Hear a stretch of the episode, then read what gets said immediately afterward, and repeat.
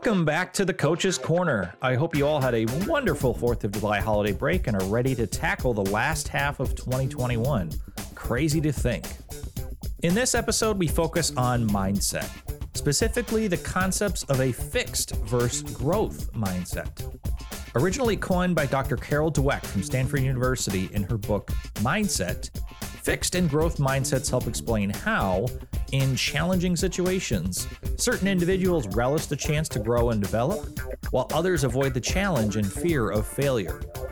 We'll talk about the origins of the fixed and growth mindset and the definition of each one. Then we'll shift to how you can better demonstrate a growth versus fixed mindset at work, at home, at school, and in life. Let's dive in. Dr. Carol Dweck first discovered the concept of a fixed versus growth mindset by conducting an experiment. In this experiment, she placed puzzles in front of children that were just outside their comfort zone. She noticed an interesting phenomenon with the children. Some of them were excited to see the more challenging puzzles, with one even saying, I thought this would be informational, while others were less excited to see the challenging puzzles, with some of them even refusing to complete them. Why was it that some relished the challenge to complete these more difficult puzzles and others didn't? It's because those that completed the more challenging puzzles saw it as an opportunity to grow and develop, while those that didn't complete them were afraid of being embarrassed or seen as a failure. Having a fixed or growth mindset helps explain how we approach certain things in our professional or personal life. Let's take a look at the fixed mindset first. If you're someone who has a fixed mindset, you believe that certain abilities, such as talent and intelligence, are fixed. In other words, we're born with a certain level of intelligence and natural talents that will reach in adulthood. You also avoid challenges in life, give up easier, and become intimidated or threatened by the success of other people. This can lead to a lot of negative thinking, especially when you can't complete the task. Those that adopt a fixed mindset to things are more likely to believe intelligence and talent are static, avoid challenges to avoid failure, ignore feedback from others, feel threatened by the success of others, hide flaws so as not to be judged by others, believing putting in effort is worthless, view feedback as personal criticism, or give up easily. Here's a simple example. Say you were traveling down the road late at night and you get a flat tire. You've never had to change a flat tire before, and all the local towing companies have shut down for the evening.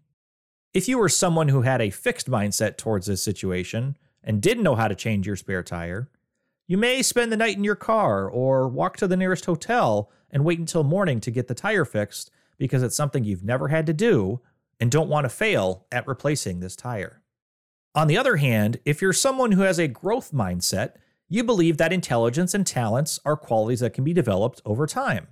You recognize that setbacks in your life are a necessary part of the learning process.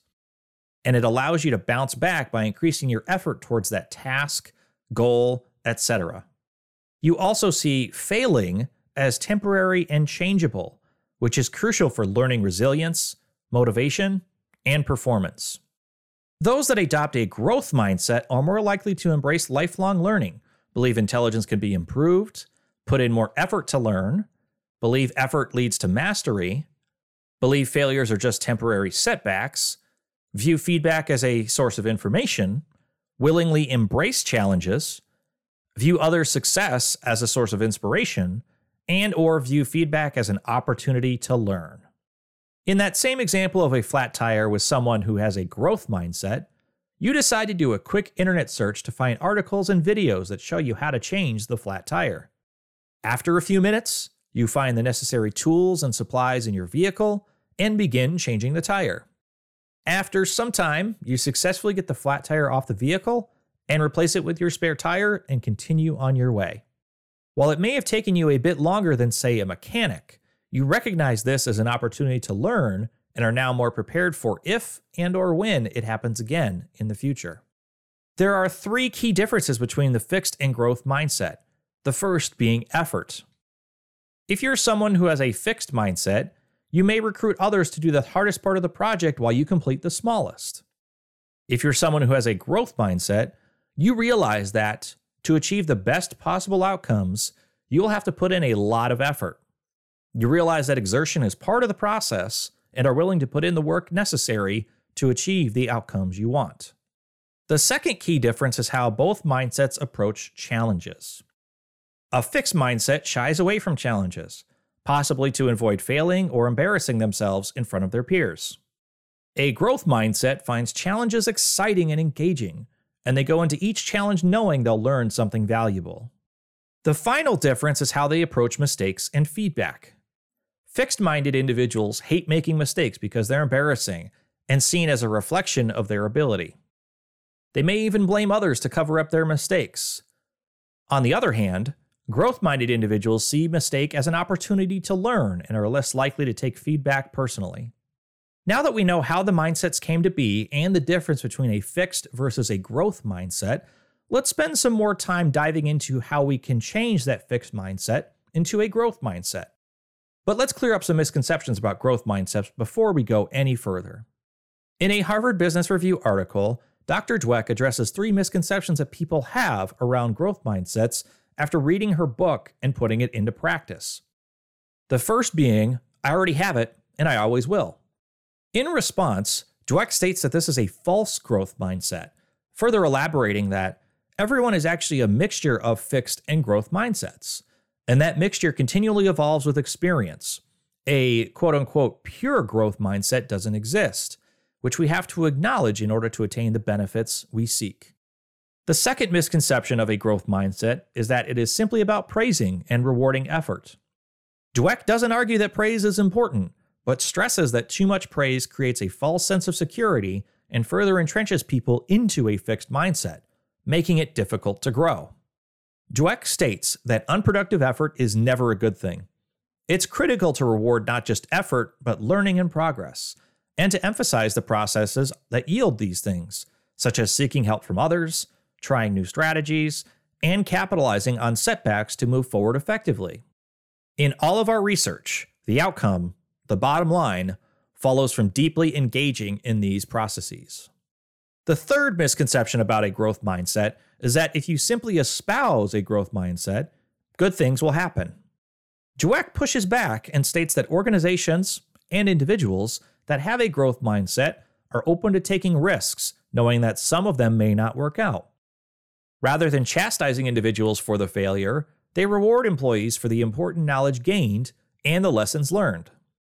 Dweck closes her argument by saying they, organizations, support collaboration across organizational boundaries rather than competition among employees or units.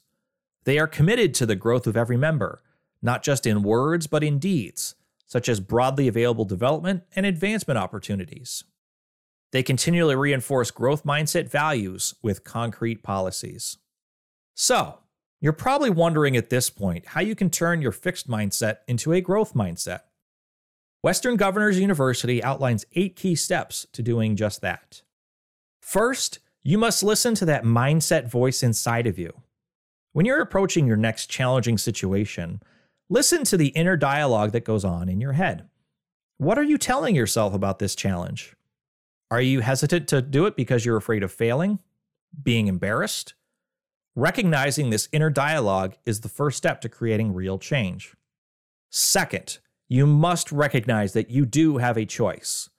Once you listen to that inner dialogue, recognize that you can let those thoughts drive you or push them aside and move forward. Third, you must talk back with a growth mindset voice. Instead of listening to your fixed mindset, talk back to your inner dialogue with a new mindset. Say things like, I'm not sure I can do it, but it'd be worth it to try. Or, if I don't try at all, it's a failure. There's no dignity in that. This new voice will help you drown out the fixed mindset voice that is crowding your thoughts and ambition. Fourth, you must practice. The truth is that you won't master this on your first try. It's going to take multiple attempts for you to feel comfortable listening and then confronting your inner dialogue before moving forward. So put yourself in challenging situations that require you to push back. Over time, your ability to counteract your inner dialogue will become stronger. Fifth, find some outside help. Cultivating a growth mindset isn't something that can be done alone. You'll need outside help to offer encouragement and advice. Your colleagues and managers will support you when you face challenges to help you navigate them and keep positive talk coming your way. As you listen to others with a positive mindset about your situations, you'll start to say those things to yourself as well. Sixth, stop seeking the approval of others. While you need outside help, you also need to stop worrying about all the approval of everybody else. Comparing yourself to others, focusing on how you look to others, and hiding failures are all hindering you from developing a growth mindset and finding success. Keep focusing on yourself and how you can grow, and stop worrying if others are looking at your progress. Chances are, nobody is. Seventh, replace the word failing with learning. The more you practice confronting that inner fixed mindset, you'll recognize that failing is just a new way of learning and stop being so afraid of it. By embracing failure as an opportunity to continue learning and growing, you'll be on your way to understanding what a growth mindset is really all about. Eighth, and finally, take growth minded action. You need to follow through on the actions your new mindset voice tells you to take. Sometimes you may not succeed, but that's okay. As you practice talking to yourself with a growth mindset and follow through on the actions, you'll cultivate the mindset of growth that you desire over time. Thanks for stopping by the Coach's Corner and listening to this episode. If you'd like to learn more about the fixed versus growth mindset, I've included an extensive resource section in this episode's description if you're on your mobile device, or as a separate document in the Coach's Corner folder on the National Drive if you're listening on your computer. See you next time.